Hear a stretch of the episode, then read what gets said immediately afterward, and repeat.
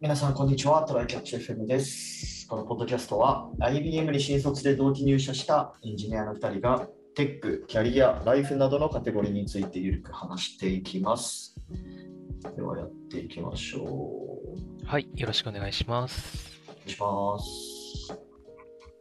久しぶりに、久しぶりではないか。またちょっと映画を見たんですけど、はい、面白かったので共有しようかなと思って。はいはい。何見たんですか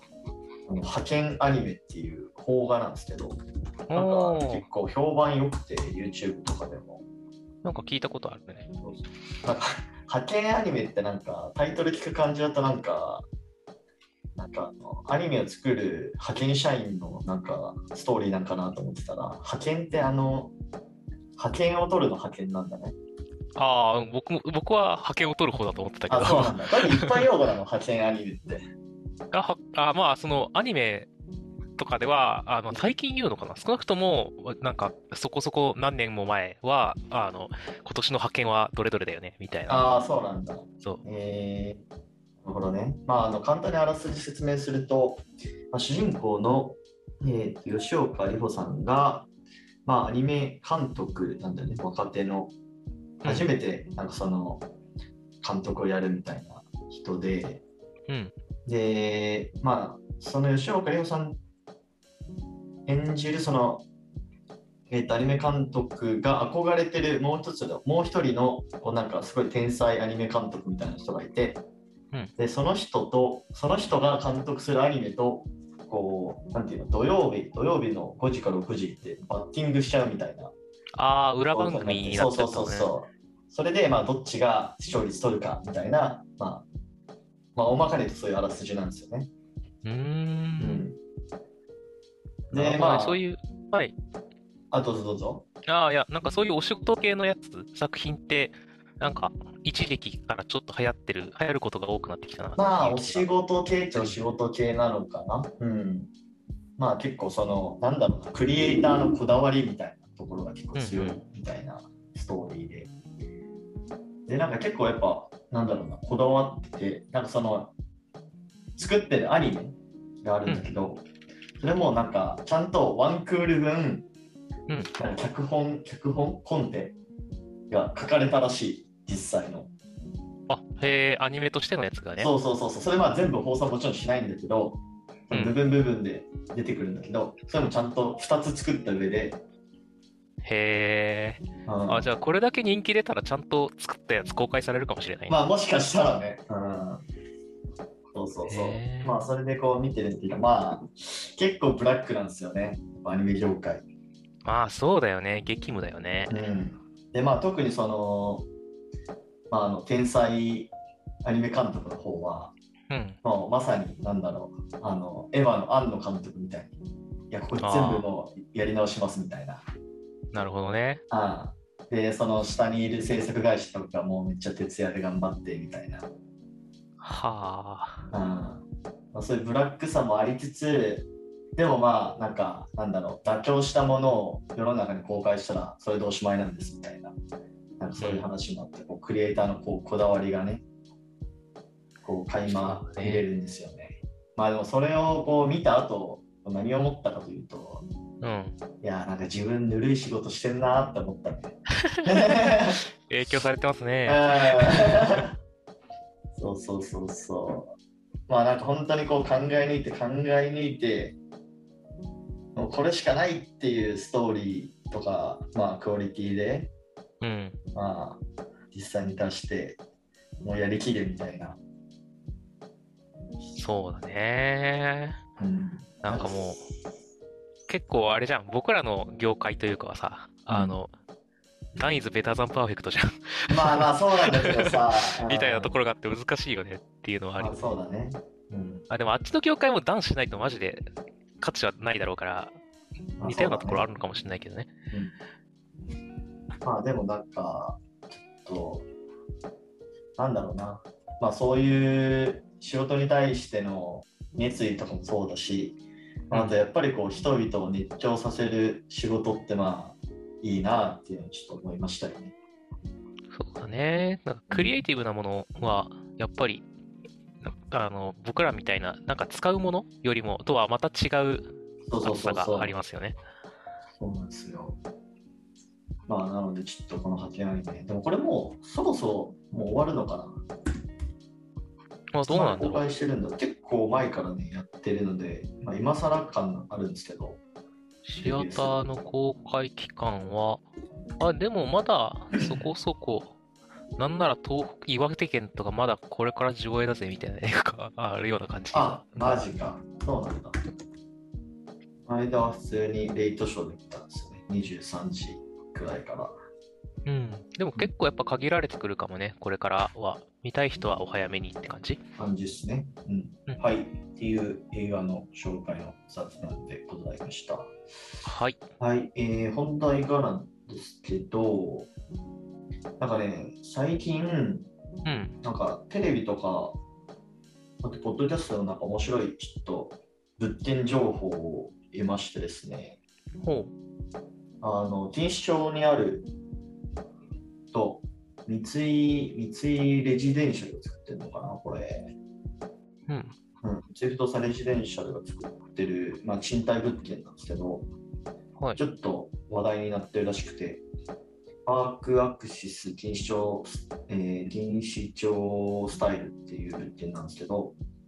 うん。なんか、あの共用施設がめっちゃ充実してる物件なんですよね。まあ、一言で言うならば。なで、るそほのど分、えーその、個々人の部屋は、うんまあ、めっちゃシンプル。もう、そり落とされてるみたいな。まあキッチンとかも、キッチンとか、洗濯機置き場とかもないんですよ。あ、なるほどね。全部共用で、そうそうそうそう。まあ、言ってしまえば寮みたいなもんなんだけど、そうだね。それを超おしゃれにしたみたそいなう感じ。超スタイリッシュにしてるみたいな物件で、で、まあ、その共用施設何があるかっていうと、まあ、要はコワーキングスペース、今入るのコワーキングスペースみたいなものだったり、うん。まあ、普通にテレビ見るとこあったり、でキッチンもあるし、えーまあ、と軽い図書館みたいなのもあるし、でランドリー、レンタルサイクル、で調理器具とかもあるらしい。うーん。で、あとなんか、 食堂みたいなのもあるらしくて、なんか、に200円から450円でご飯食べれますよ、みたいな。ああ、それはいいね。うん。なんだかんだ食費安く済む人が多そう。そうそうそうそう。なんか、王様のブランチでやってたんだけど、なんか結構美味しそうで。マジで量っぽくなってきたな。そうそうそうそう。 そうなんだよ。で、まあ、これ、家賃がね、確か11万くらいかな。だから、ちょあーそう、うん、まあ、やや高いくらい。あ、ね錦糸町新築って考えたら、駅からの距離次第では悪くないかもしれない。駅からの距離どれくらいなんだろうちょっと見てみようか。Google マップで出てくるのかな。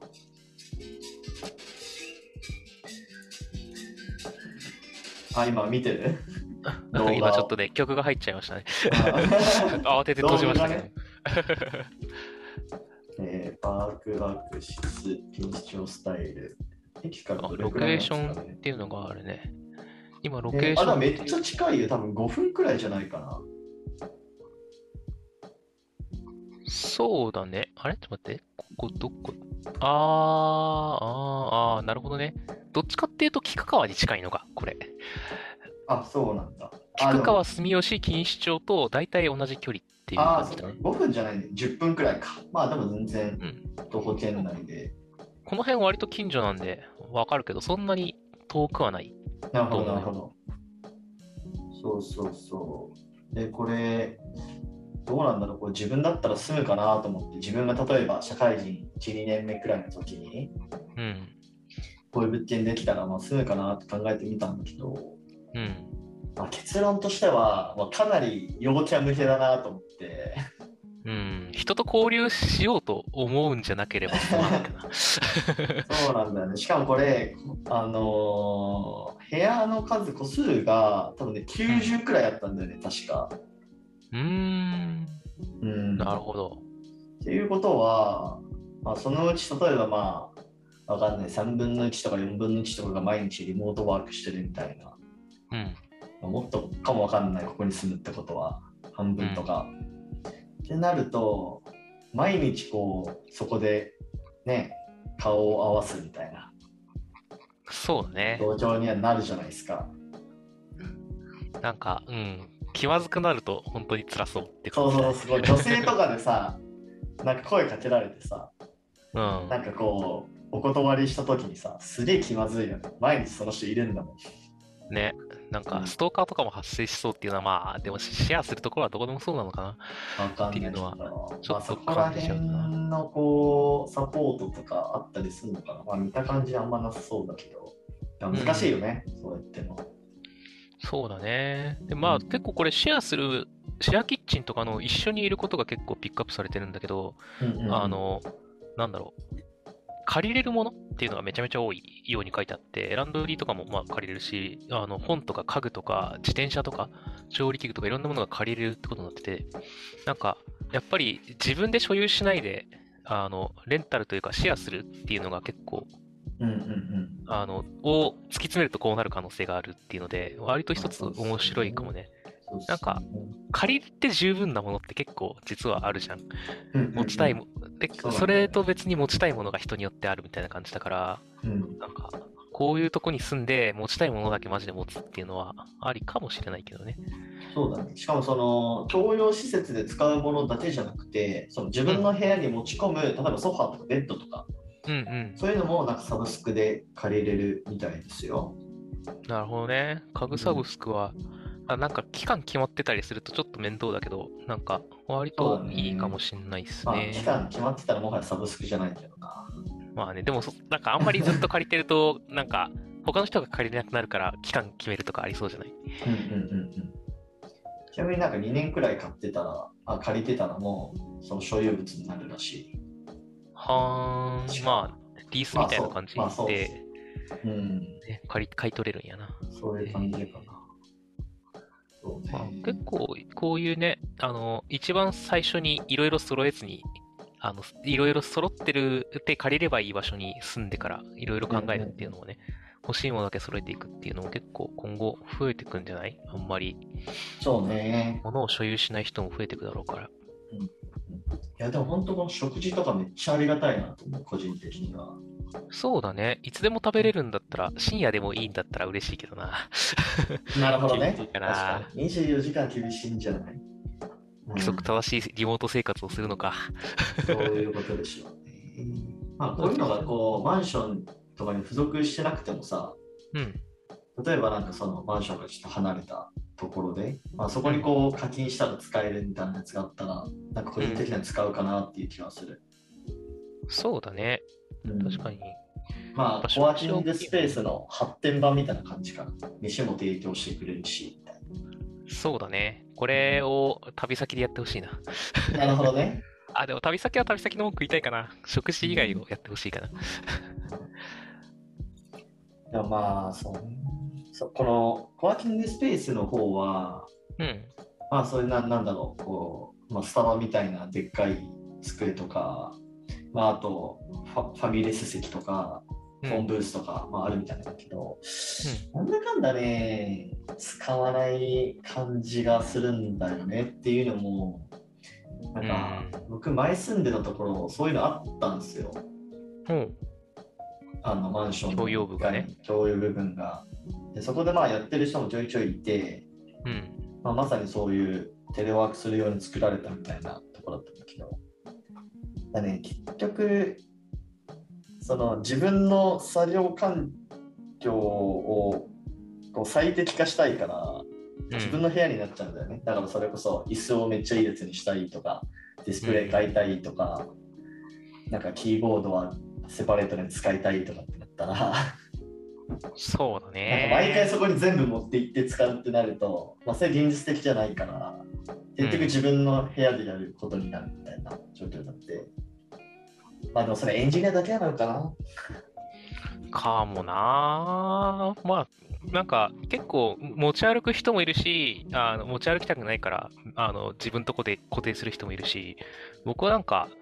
あのこだわりたくないわけじゃないんだけどまだこだわってないしなんだかんだできできちゃうからあのなんだろうよく適当なカフェに行ったりとかあのそれこそその週1週2ぐらいで出社した時にオフィスでやるとかなんかなんだろう、あんまり環境を固定せずにやってる。なるほどね。ね、別にワーケーションの時も固定できるわけじゃないじゃん。っうんて考えると、まあなんか、流動性があっていい、あのそその場はその場でなんとかするワークスタイルにしてる人は割といいのかもしれないね。確かに確かに。うんまあ、こういうのもどんどん出てきたりするのか な。うん。まあいろんなパターンが出てくれると結局その中から好きなやつ選べばいいから、なんかどんどんいろんなの出してくださいって感じだね。ねはい。じゃあ、終わりましょうか。はい。はい、えーではこんな感じでですね、週2回のペースで配信しているので、えー Apple Podcast もしくは Spotify でお聞きの方はぜひフォローお願いします。えー Apple Podcast の方ではレビューもしていただけると嬉しいです。では今回も聞いていただきありがとうございました。ありがとうございました。またね。 「